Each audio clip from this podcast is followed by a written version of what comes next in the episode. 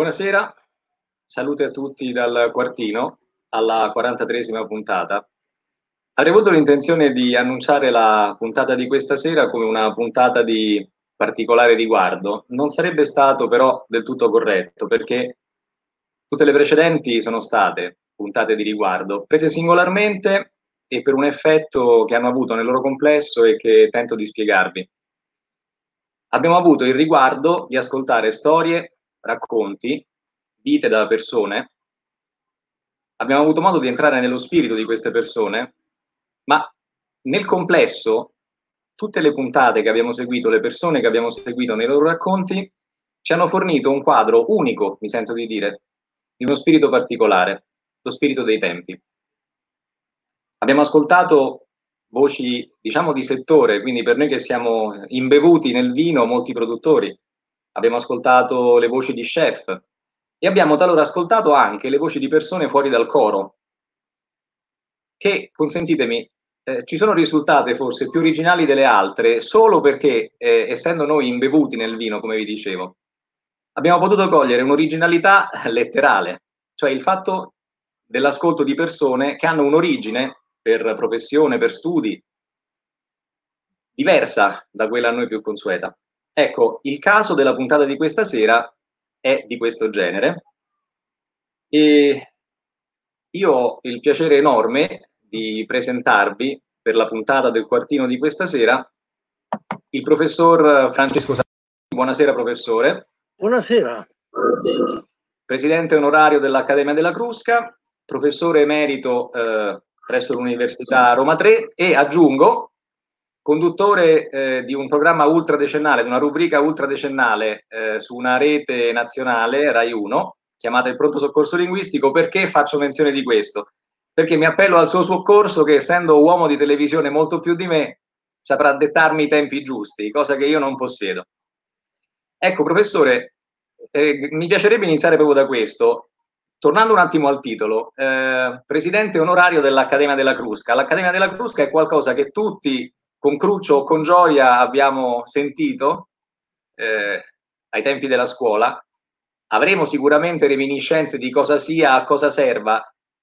Le piacerebbe ricordare brevemente come nasce e perché Accademia della Crusca? Certo, nasce intorno al millecinquecentottanta eh, nel pieno delle dispute sul modello della lingua italiana.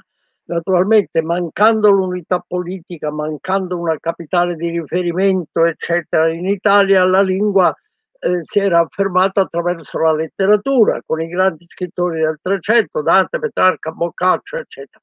Ma alla ricerca di un modello preciso, dopo l'invenzione della stampa, che richiedeva naturalmente modelli da indicare, da far circolare per l'uso migliore della lingua, in questa situazione a Firenze un gruppo di eh, letterati fiorentini pensarono di creare un circolo di libero dibattito intorno a questo tema e si chiamarono dapprima Crusconi. Che c'entra la Crusca? Beh, intanto perché mh, si eh, dotarono di un emblema, Il, il frullone, cioè la macchina che eh, selezionava la buona farina, eh, la macina, ma una macchina particolarmente elaborata e raffinata, eh, un congegno di alto livello col quale si otteneva un'ottima farina di vario eh, purezza, eccetera. E questa era una metafora per la lingua, perché loro avrebbero Eh, vagliato i testi dalle origini in poi per ricercare la migliore lingua. Eh, scherzarono molto su questo riferimento alla Crusca, intanto chiamandosi accademici della Crusca e non della farina. Eh, già questo capovolgimento dell'immagine dava l'idea di libertà di disputa, eccetera. Fatto sta che inventarono una tecnica di lessicografia Eh, accurata, di selezione dei testi, di spoglio dei testi, di eh, ricerca delle espressioni intorno alla parola. Insomma, fondarono la nuova lessicografia delle lingue parlate e furono di esempio alla Francia, alla Spagna, eh, al Portogallo, all'Inghilterra, alla Germania. Questo è un fatto importante. Le dispute intorno ai loro criteri furono tante, perché mh, cercarono di fondare anche una filologia dei testi volgari, e tutto questo naturalmente avveniva attraverso dibattiti eh, tra letterati non solo, ma giuristi, scienziati. Convocarono anche Galileo, assunsero anche lui nell'Accademia della Crusca per il lessico scientifico. E, naturalmente è stata un'impresa importantissima per noi, anche se prestava il fianco a critiche, a, a, a accuse di eh, eccessiva sottigliezza, di, di, di criteri anche personali nella scelta delle parole.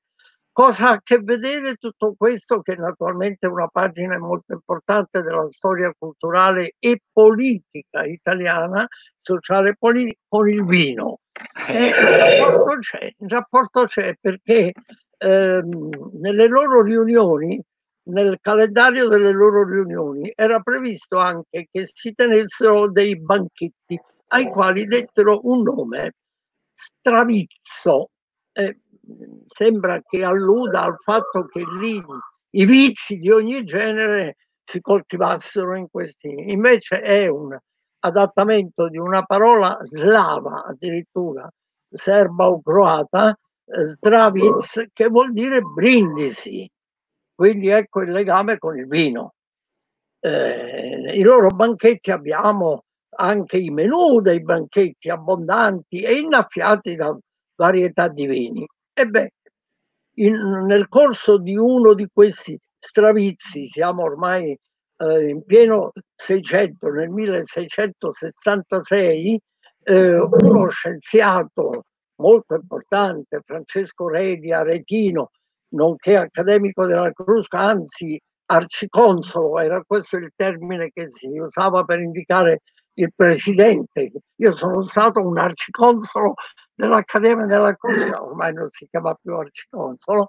E durante uno di questi banchetti, alla presenza del Granduca di, Toscano, di Toscana, Redi cominciò a improvvisare un elogio dei vini, un, quello che poi diventò il Ditirambo di Bacco e Arianna, un capolavoro di poesia comica scherzosa, in cui racconta che Bacco, tornando dall'India insieme con la sua sposa eh, Arianna, si ferma in Toscana e lì si accorge che c'è del buon vino, e l'autore a questo punto passa in rassegna i vari vini d'Italia, allude anche ad altre bevande alcoliche di altri popoli, ma roba da scartare, birra e cose del genere, e mh, questo poemetto divertentissimo, poi magari mi ci soffermo, eh, andò avanti per una ventina d'anni, perché aggiungeva, lo accresceva per dilettare gli amici, lo distribuiva di qua e di là. È diventato un poemetto di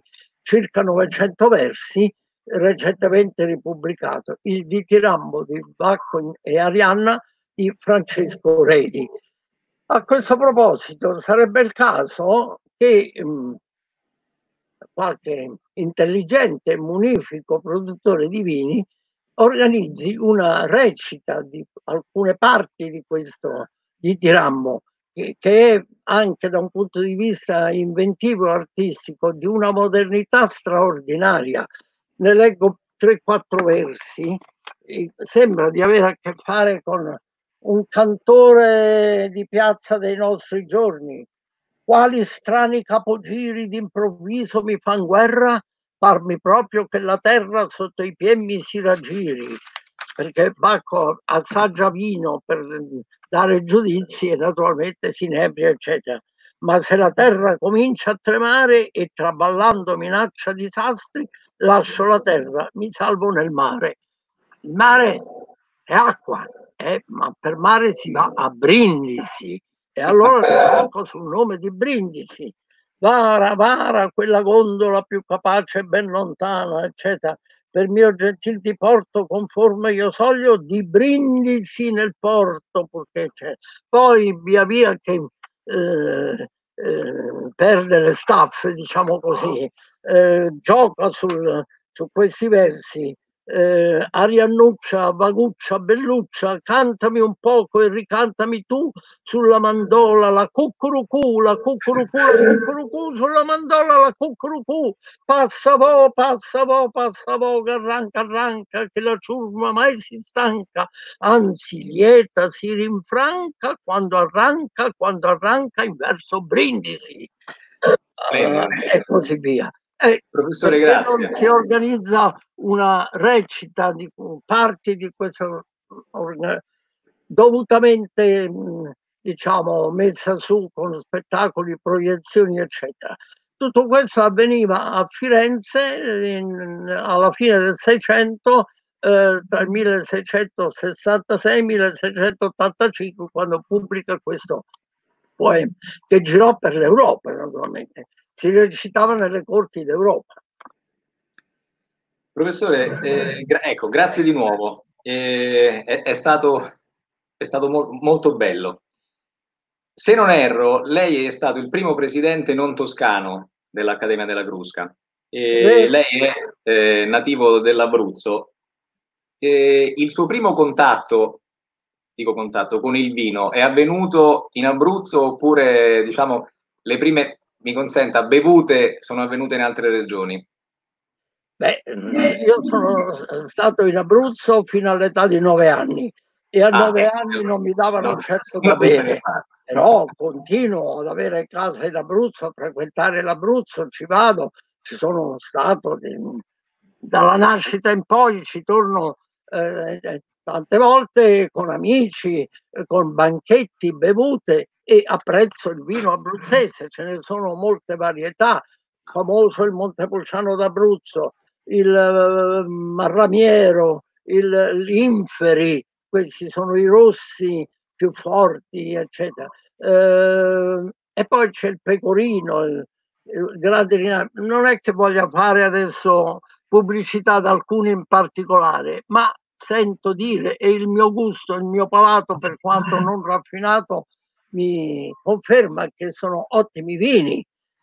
Tra l'altro c'è anche da tenere presente questo: l'Abruzzo, si dice, si legge, eh, è una delle regioni che ha la maggiore mh, superficie di terreno coltivato a, a vigne, eh, e questo è vero perché esportano anche in Asia, in America eccetera. Sì. Alcuni pensano all'Abruzzo fatto di montagne, momento, ci sono le conche interne che a quanto pare sono zone molto adatte per la cultura delle vigne eccetera. E a questo proposito, nella Conca Peligna recentemente c'è stata una grande diffusione di coltivazioni di vigneti che hanno occupato quasi tutta la, la Valle Peligna.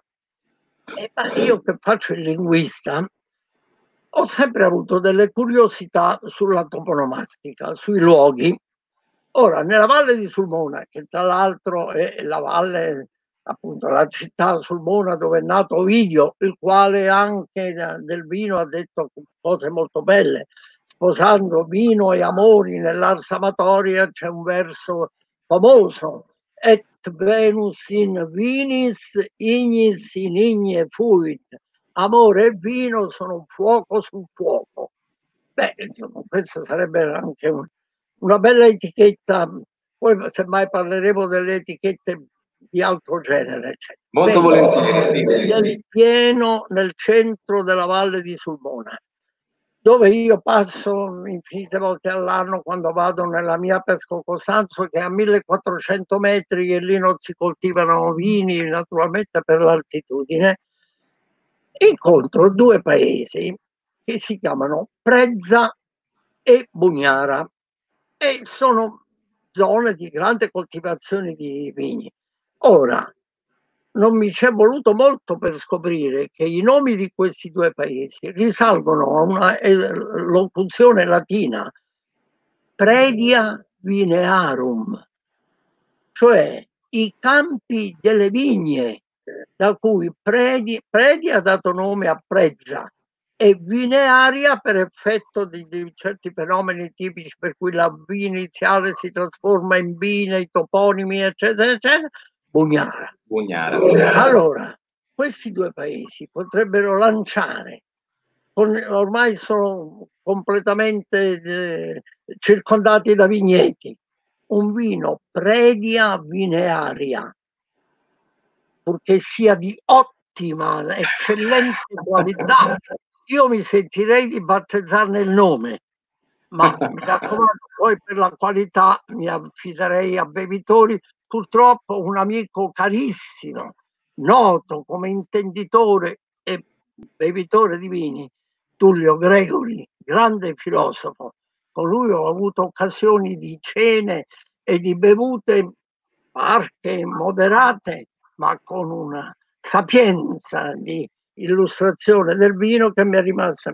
Lui non c'è più, ma troveremo qualcuno, o lei stesso, dottor Giannone, che eh, garantendo la qualità eccellente di questo vino possa eh, acquisire questo nome, Predia Vinearum.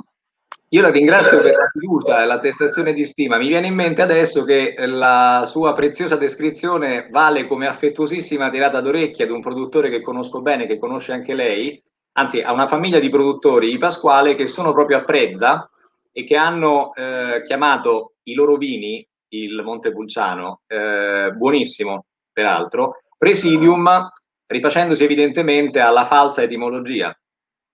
Sì, è una gli ha detto Prezza, Prezza, Presidium, Presidium, eh, le, gli accampamenti dei soldati romani, ma il vino dei soldati, eh, i soldati sono bevitori, gli alpini non ne parliamo, e anche un saluto ai miei alpini d'Abruzzo, ma eh, eh, non mi pare che sia un'etichetta.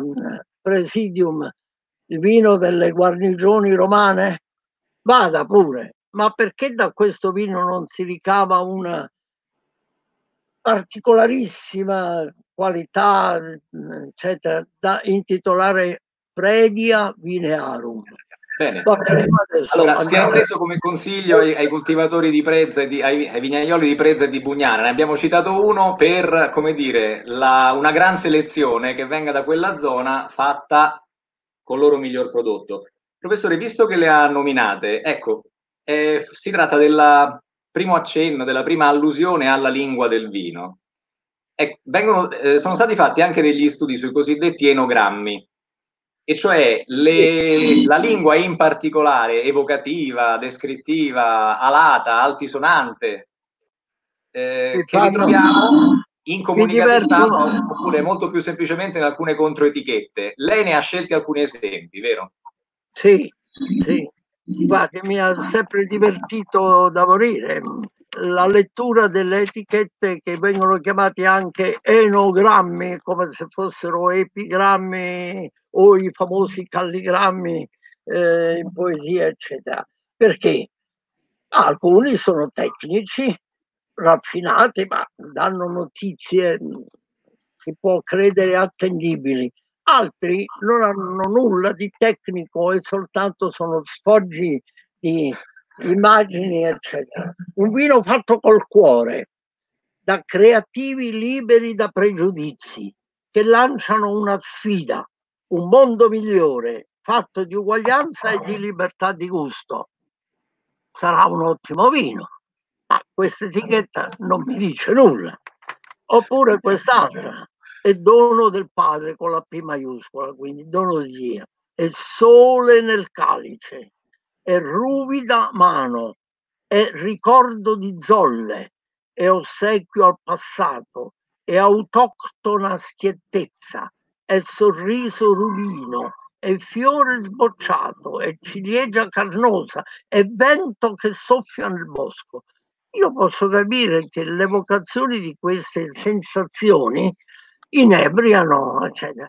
E il bevitore dirà: beh, evidentemente qui c'è un, un gusto, una sensibilità per le emozioni, per le raffinatezze anche del gusto, beviamolo. Eh, vorrei poi con l'aiuto di un intenditore e affiancato a buone carni ed altre vivande, assaggiarlo uno per uno. E poi ancora il valore dell'attesa, il saper aspettare, il saper assaporare. Vabbè, questi elementi hanno a che fare con il consumo del vino, aspettare che sia ben eh, maturo nelle botti, naturalmente.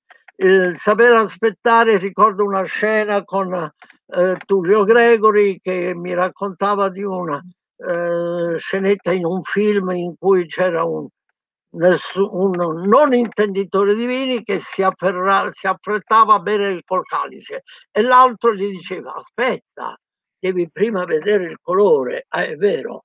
Eh, e l'altro immediatamente riprendeva non so in quale film o altro spettacolo, eccetera. Subito cercavo, no, devi annusare. Ah, è giusto. Eh, poi però riprendeva, dice no, adesso devi muoverlo, devi accarezzare la bottiglia. Dice, e quando aveva fatto tutte queste operazioni se ne parla prima di berlo. Ricordo Gregory in questa scena. Se ne parla. Vabbè, è bellissimo. Scusi la, scusi la domanda insinuante. Ho detto prima si beveva parcamente. Era lei a bere parcamente così come Tullio Gregory, oppure beveva parcamente lei e Tullio Gregory, diciamo, oltre che intenditore, era anche un buon bevitore? Ah, era un maestro di bevute. Eh, eh, ricordo, eravamo, mi pare, a Firenze proprio. Eh, comunque, io non ho cultura del genere, cerco nei miei vini, nei vini di, di, così, di, di, di assaporarli, di, ne, ne apprezzo anche il colore, ma così da non intenditore. Quindi che posso dire? D'altra parte non dobbiamo essere tutti intenditori raffinati delle varie cose che ci servono, un po' dobbiamo viverle da comuni mortali. Qui arriva un messaggio di stima che leggo volentieri, eh, stima incondizionata per il professor Sabatini che seguo da anni, chiedo se c'è possibilità di apprezzarlo anche in altro modo che non sia la domenica mattina. Con ringraziamenti e saluti. Grazie, grazie Emanuele di questa occasione. Dunque, il messaggio, tolto il messaggio di stima. Ecco, professore, eh, facendo riferimento agli enogrammi o più semplicemente controetichette, potremmo dire che sono... Ecco, per il linguaggio che hanno tentativi quasi poetici, no? Eh, ah, passato viceversa alla poesia, lei eh, ha citazioni, ricordi di poesie sul vino alle quali è particolarmente affezionato, che ricorda per qualche motivo con particolare piacere? Beh, intanto ho ricordato il Ditirambo di, di Redi, che era un grande scienziato. Eh? Eh, beh, la storia di Redi, ripeto, insisto, qualche... produttore di vini disponibile a mettere su una rappresentazione molto seria mh, sarebbe una bella occasione, ma poi molti poeti hanno parlato di vino. Orazio, che è il mio poeta latino preferito, e ne parla ogni piè sospinto, eh, anche quando parla del Monte Soratte, una delle odi più belle sul Monte Soratte carico di neve, Eh, tutto il mondo freddo intorno, i ruscelli sono ghiacciati, eccetera, e immediatamente dopo dice de prome quadrimum Sabina o taliarche, tira, tira fuori dalle anfore sabine eh, il, il vino di quattro anni, credo che sia questo il significato. Orazio, eh, essendo appunto eh, di patria meridionale, eh, di Venosa, terra di vini, anche quella, eccetera, eh, spesso fa le lodi del vino.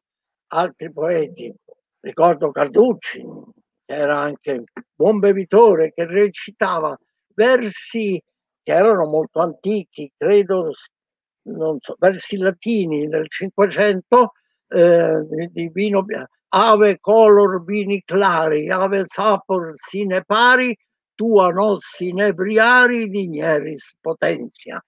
se si facessero tradurre anche testi di questo genere, eh, che sono medievali, rinascimentali, tardi, non sono classici, ma quelli di Orazio, sul vino e su, su, eh, su tante altre situazioni sono cose straordinarie. Il latino anche ne, eh, se ne gioverebbe. Naturalmente l'Italia è terra dei vini, lo era nell'antichità, eh, come lo era la Grecia. Eh, vino è una parola molto molto antica, eh, non ho fatto studi particolari, ma i ricordi delle consultazioni etimologiche pare che venga da, un, da una lingua eh, del territorio greco, de, de, dell'area egea, eccetera, eh, addirittura Eh, sia stata importata appunto il vino da una popolazione di quella zona, di quell'area che ha popolato eh, la penisola italiana, che diventa la terra del vino, Enotria. Eh, beh, la storia di quel vino, olio, sono legate alle coltivazioni mediterranee, piante mediterranee, non sono termini della lingua indoeuropea. Gli indoeuropei vengono dall'Europa centro-orientale, diciamo, eh, dalle steppe russe, più o meno da quelle parti. Eh, invece vino e olio sarebbero parole delle lingue mediterranee, dove sorgevano sia l'ulivo che la vigna. Ma anche poi la... la Bibbia è legata a ricordi della... Naturalmente poi sono anche Eh, storie popolarizzate. C'è un ritornello che recitava mia madre. Mia madre era di, della valle di Sulmona, di Introdacqua, quindi vicino a Prezza, Bugnara, eccetera. Noè piantò la vigna ed io la poto e tappo, accidenti a chi ci mette l'acqua. Cioè, un bevitore dice, la, la vigna è una pianta addirittura Eh, coltivata e messa su da Noè, eh, lui il, il vignaiolo, la poto e tappo, poi vado a bere e mi ci hanno messo l'acqua. Quindi anche mh, questi riferimenti, eccetera. Beh, l'ebbrezza di Noè entra nella Bibbia. Durante la sua ebbrezza accaddero alcuni eh, eventi, eccetera. La poesia è legata al vino perché inebria, ci vuole. Faccio un ulteriore passo indietro, sempre con riferimento alla, eh, prendendo come spunto la lingua delle controetichette. In generale la lingua di settore, la lingua settoriale del vino, come poche altre, forse con un termine di paragone proprio in quella economica, in quella nella lingua dell'economia, eh, fa ricorso a tentativi lirici, così come fa ricorso eh, a piene mani a forestierismi, e so che quello del ricorso in particolare agli anglismi è un tema che lei eh, ha trattato a più riprese, in più fonti, in più occasioni. E perché facciamo così ampio ricorso ai forestierismi? Ma eh, questo è un tema gigantesco, tra l'altro riportato all'attenzione dalle vicende terribili della pandemia, perché essendo un fenomeno mondiale ha coinvolto più popoli, più lingue, eh, settori diversi, e sono arrivate subito parole prese dal mondo anglosassone, ma prese anche a casaccio, diciamo così. Eh, questo lockdown eh, non è una parola specificamente eh, angloamericana collegata a quello che una volta si chiamava il coprifuoco, a situazioni di emergenza in cui bisogna stare riparati in casa. È un americanismo, ma eh, naturalmente molti non sanno assolutamente di che si tratti. Non capisco come una parola riferita a una situazione del genere non venga immediatamente tradotta, adattata o utilizzata nella forma mediante l'equivalente, già si è chiusura o coprifuoco, che magari è, sta un po' di eh, arcaico e di, di guerra, ricordi di guerra, chiusura, anche perché poi con un termine del genere noi abbiamo bisogno di trovare eh, il contrario, chiusura, apertura. E dopo il lockdown cosa viene? Infatti abbiamo assistito, dice, viene il post lockdown. Beh, siamo eh, nell'imbecillità, eh, perché ci manca il contrario, oppure il verbo, oppure l'aggettivo. Quindi le parole viaggiano da un popolo all'altro, naturalmente gli scambi sono necessari, arricchiscono le lingue, eccetera. Attenzione, perché specialmente quando si tratta di raggiungere con un messaggio tutti, quindi anche la persona meno istruita, in ogni angolo del paese, bisogna usare una lingua, una parola della lingua più comune, eh, così droplets, gli schizzi di saliva. Eh, se, dobbiamo evitare di avvicinarsi agli altri, perché parlando tutti schizziamo saliva, parliamo di schizzi di saliva. No, è possibile che siano semplicemente delle fascinazioni, per così dire, cosmetiche oppure mimetiche, eh, cioè dire schizzi di saliva suona peggio. Sono, è eh, esibizionismo. Una lingua ritenuta, in lingua importantissima per la comunicazione mondiale, eccetera, però permette agli snob di appartarsi. Io la conosco questa lingua, tu no. E naturalmente è un atteggiamento da rifiutare, da prendere a calci dove si deve, una persona che si serva di questi elementi per eh, distinguersi dagli altri. È antisociale. Eh, spesso non la sanno pronunciare, non ne conoscono il significato, non la sanno scrivere. Quindi eh, attenzione, perché una lingua è un organismo composito, Eh, che deve essere maneggiabile facilmente attraverso tutte le sue articolazioni. Ne, ne po- dobbiamo poter fare i composti, i derivati, i diminutivi, eh, i vezzeggiativi, i peggiorativi. Ma quando invece è una parola che noi non sappiamo maneggiare, non ci serve. Quindi perché questa particolare... questo particolare abbandono agli anglismi da parte degli italiani, diciamocelo, diversamente da altri popoli. I francesi sono gelosissimi della loro lingua, ma in, eh, spagnoli, tedeschi, eccetera, non accettano così. Beh, c'è dietro intanto tutta la nostra storia di mancanza di coesione sociale, di unità politica, di cultura diffusa nel popolo. La lingua italiana è entrata nella comunità italiana solo dopo l'unità eh, politica, centosessanta anni fa. Quindi c'è dietro una storia però brillante, fascinosa quanto si vuole, ma anche penosa, perché escludeva il novanta per cento degli abitanti d'Italia, che però non erano uno stato politico.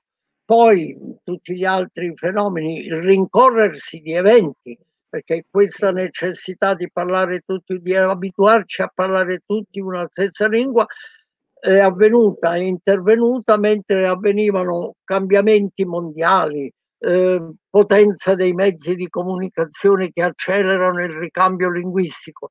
È tutta una questione molto complessa. Dovremmo capire che una lingua diffusa, Eh, abbastanza omogeneamente nella popolazione, è uno strumento necessario per vivere al meglio.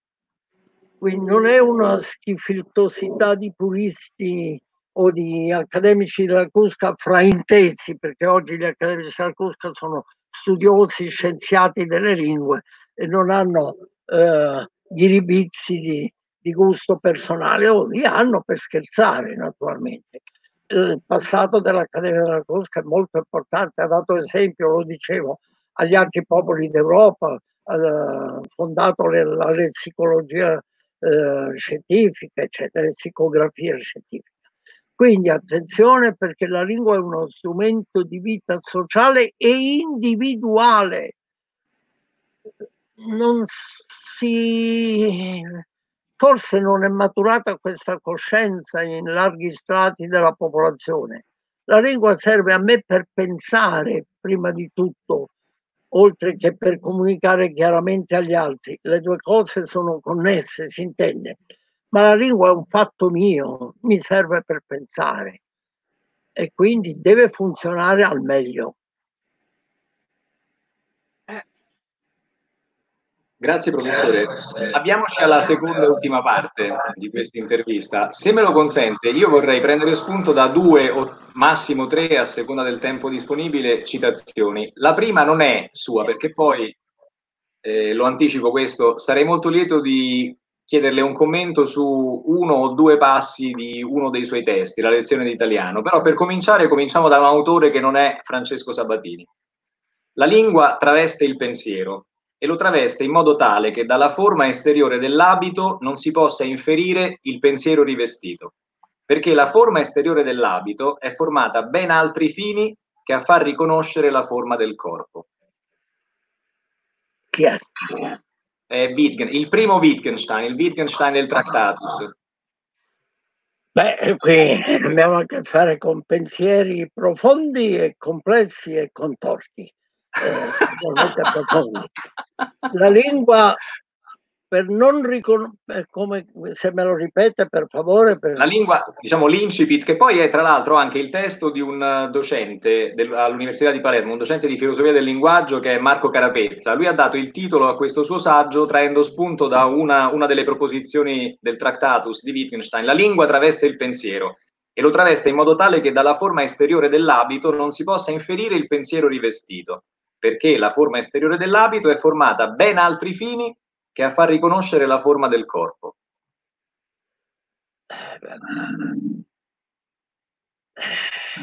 Cosa posso dire? È ricchissimo, naturalmente fa riferimento Però... al fatto che la lingua può anche nascondere il pensiero. Certo. Quindi Eh, ce ne possiamo servire in modi da non far capire quello che realmente pensiamo. È uno strumento anche di truffa, pare alludere un po' a queste cose. Lo attraversa eh, nel senso che dentro di me io mi servo della lingua per costruire un pensiero, ma non è detto che quello che esce fuori eh, faccia capire Eh, come è fatto il, quello che c'ho dentro, così buttato davanti, così so interpretarlo soltanto in questo modo. Il pensiero di Wittgenstein è estremamente complesso, profondo. Il Tractatus è uno dei testi più difficili da comprendere.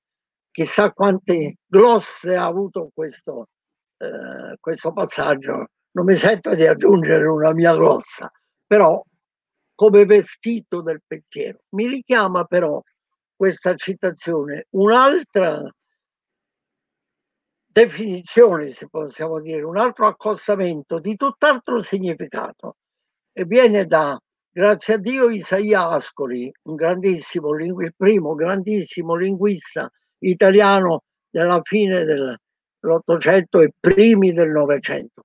Premetto, il primo grande linguista italiano è Dante, che ha detto in trattati teorici, diciamo così, in prose di riflessione, cose straordinarie, a parte l'uso che ne ha fatto dell'italiano per la commedia. Ma dunque Ascoli, riflettendo molto sulla situazione linguistica italiana all'indomani dell'unità, con tutti i problemi che si ponevano, e dissentendo da Manzoni, che badava molto alla forma, al culto della forma di tipo toscano, a un certo punto in questo testo bellissimo dice: è come la cute, e la cute non è il rivestimento del corpo, è un organo che risente delle condizioni del corpo. Quindi a questo pensiero di Wittgenstein, tutto da interpretare, profondo e complesso, io accosto quest'altro molto più trasparente, diciamo, certo, con questa bellissima metafora. È eh, come la pelle, eh, la pelle del corpo sociale naturalmente, e quindi respira, vive, permette al corpo di vivere. Non è un rivestimento, Beh, grazie di nuovo. A questo punto, a maggior ragione, possiamo accantonare Wittgenstein per tornare, per venire finalmente a Francesco Sabatini. Ah, e vorrei leggere questo. Ha bevuto, no, lei? Ho bevuto. No, eh, per il momento solo acqua, lo confesso, sono in fase, in fase depurativa. Vabbè. Dunque, gli studi più recenti di psicoterapeuti e neurologi segnalano che la deriva verso la scrittura su tastiera o verso forme semplificate di scrittura manuale, lo stampatello rispetto al corsivo, riduce gli stimoli di produttività ideativa e linguistica e rallenta la comprensione nella lettura. Si moltiplicano gli studi, perfino in America, patria delle tecnologie digitali, ma anche in Italia, sul fatto che prendere appunti in una lezione o in situazioni simili con scrittura a mano invece che con strumenti informatici porta a comprendere meglio e più stabilmente i discorsi ascoltati. C'è un breve salto e concludo. La recente e dilagante tendenza a preferire precocemente la tastiera e a non curare le forme della grafia personale ci fa perdere una parte notevole degli effetti che l'antichissima pratica tattile e cognitiva della mano e delle dita, in mille altre attività prima della scrittura vera e propria e per secoli accanto a questa, ha prodotto filogeneticamente, sviluppando funzioni pregiate del cervello. Sì, eh, ho riassunto in queste righe eh, quello che dicono già ormai da una ventina o trentina d'anni saggi e saggi di neurologi che stanno studiando, hanno la possibilità di studiare i meccanismi linguistici del cervello con strumentazioni eh, che prima non c'erano. In sostanza... E questi studi sono andati avanti e mh, si moltiplicano. Basta rendersi conto che le dita della mano sono un terminale sensoriale di estrema sensibilità per il cervello. Ehm, sono tanti le, le, le, i riferimenti che si possono fare. Spero che si comprenda e si creda che i polpastrelli delle dita sono tra i punti più eh, di maggiore efficacia per gli stimoli che vanno al cervello. Quindi realizzare con le dita la scrittura, dopo che si è scoperto dove si depositano i segni linguistici, fonici e visivi, grafici, zone diverse, l'uso delle dita nello scrivere, il produrre quindi la lingua scritta con le dita imprime meglio le immagini, perché tali sono, dei segni alfabetici e quindi della lingua che dobbiamo leggere e scrivere. Eh, se non si crede questo, allora torniamo indietro alla nostra struttura pre-Homo sapiens, pre-Neanderthal, quando la mano era meno importante. Insomma, non so come altro dire in due minuti che tutto ciò che noi facciamo con le mani segnala una cosa che si può trovare nei, nei, nei cellulari facilmente. Se si eh, digita, questa, quindi la tecnologia serve, serve come? Se si digita questo nome, Penfield, Penfield, è il nome di un neurologo canadese, e poi Homunculus con l'H, è un termine latino, cioè omiciattolo, homunculus, vengono fuori le immagini che questo neurologo canadese ha tracciato in un album per mostrare quanto sia quale sia il rapporto strettissimo tra la superficie del corpo e il cervello, e in prevalenza assoluta l'impulso che viene dalle mani, dalle dita. Se, si fa, se lei riesce a farlo in questo momento e proiettare l'immagine... A proiettare l'immagine no, posso, però una cosa che faccio volentieri, lascio a titolo di promemoria il nome Penfield, Penfield. Così che lo si possa ritrovare tra i commenti.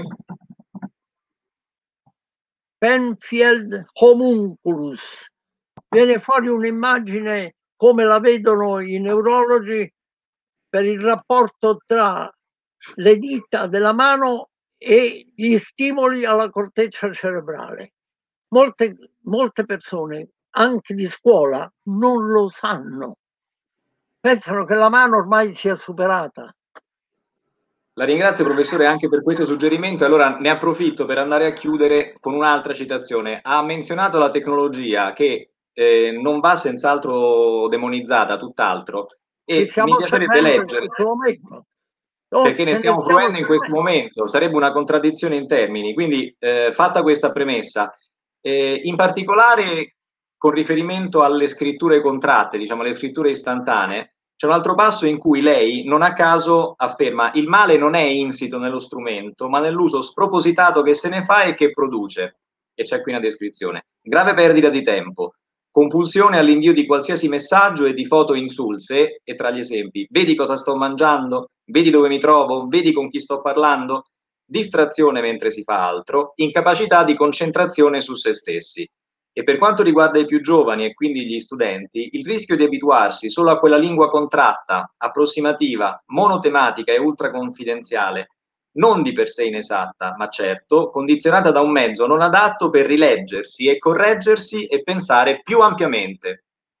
Ecco, i, i messaggini sono utili, me ne servo anch'io, e ci si può scherzare a eh, esprimersi con sigle tutte da interpretare, ma questo è la rapidità o lo scherzo, anche perché la scrittura abbreviata era preponderante nel Medioevo eh, per la mh, scarsità di materiale scrittorio, per la rarità delle persone che sapevano scrivere, per il costo altissimo dell'opera degli scribi, per cui quelli scrivevano tutto abbreviato per risparmiare pergamena, tempo, costo. Quindi non è di per sé uh, una bestemmia le abbreviazioni, ma dobbiamo avere la padronanza della scrittura ampia, distesa. L'occhio deve soffermarsi, deve captare, catturare, fissare la parola intera con il suo significato. Abbiamo anche la memoria visiva, una parola intera che ci... ci Eh, ricorda una sensazione, un affetto, una paura, un fatto, un dato, un luogo. La dobbiamo vedere per intero. Professore, io eh, potrei sceglierne altri dieci, venti, venticinque di parti dalla lezione di italiano che eh, faccio vedere con piacere. Ecco, questo è il testo dal quale ho letto questi passi. Faccio vedere con altrettanto piacere e magari anche un po' di sano orgoglio la sua dedica. Eh vabbè, certamente. Devo dire, mi spiace molto eh, congedarla perché, ripeto, non, non, è, non è mera retorica. Io andrei avanti con altre citazioni ed altre domande perché gli spunti, le suggestioni sarebbero molteplici. La ringrazio senz'altro per aver messo così tanto tempo a disposizione, perché questo quartino è diventato tre quartini, e spero di rincontrarla presto, quindi... Mi associo alla richiesta che ha fatto il nostro amico prima nel commento, in cui ha chiesto quali sono eh, modi alternativi per vederla e magari anche più a lungo rispetto alla sua rubrica della mattina. E aggiungo a questo punto con un certo orgoglio, ecco, eh, abbiamo tolto questo, abbiamo soddisfatto questo desiderio di chi ha scritto, che la segue con piacere e magari non si soddisfa di quei pochi minuti che le esigenze di palintesto le impongono quando partecipa, quando conduce la sua rubrica oramai da più di dieci anni. La ringrazio molto, professor Sabatini, buona serata e a presto. Ringrazio lei, caro Emanuele, e tutti gli ascoltatori, e poi questa sera ognuno un bicchiere del suo preferito. Questa sera sì, sì, sì. Oggi, oggi solo, fin qui solo acqua, questa sera anche per me un bicchiere del Aggiungo preferito. Una nozione che non possedevo, ma mi è, mi è stato detto da un amico neurologo, che i violinisti prima di andare al concerto bevono, un, naturalmente dopo aver fatto esperimenti eccetera, eh, bevono un mezzo abbondante bicchiere di vino, perché eh, stabilizza la mano. E i chirurghi prima di operare, se hanno timore che gli tremi la mano, bevono un po' di vino. Buono. Non, ho letto, non ho letto fino adesso commenti di chirurghi o di violinisti, indagherò molto volentieri, perché sicuramente qualche chirurgo e qualche violinista tra quanti ci hanno seguito questa sera lo troveremo. Le farò avere quindi... Il professor Scoppetta, se mi ha detto una balla rivolgetevi a lui. Va bene, allora... Di straordinaria cultura e finezza. Bene, allora... Le rinnovo i saluti, professore, e i ringraziamenti. È stata una puntata bellissima. Grazie, grazie e a presto. Grazie.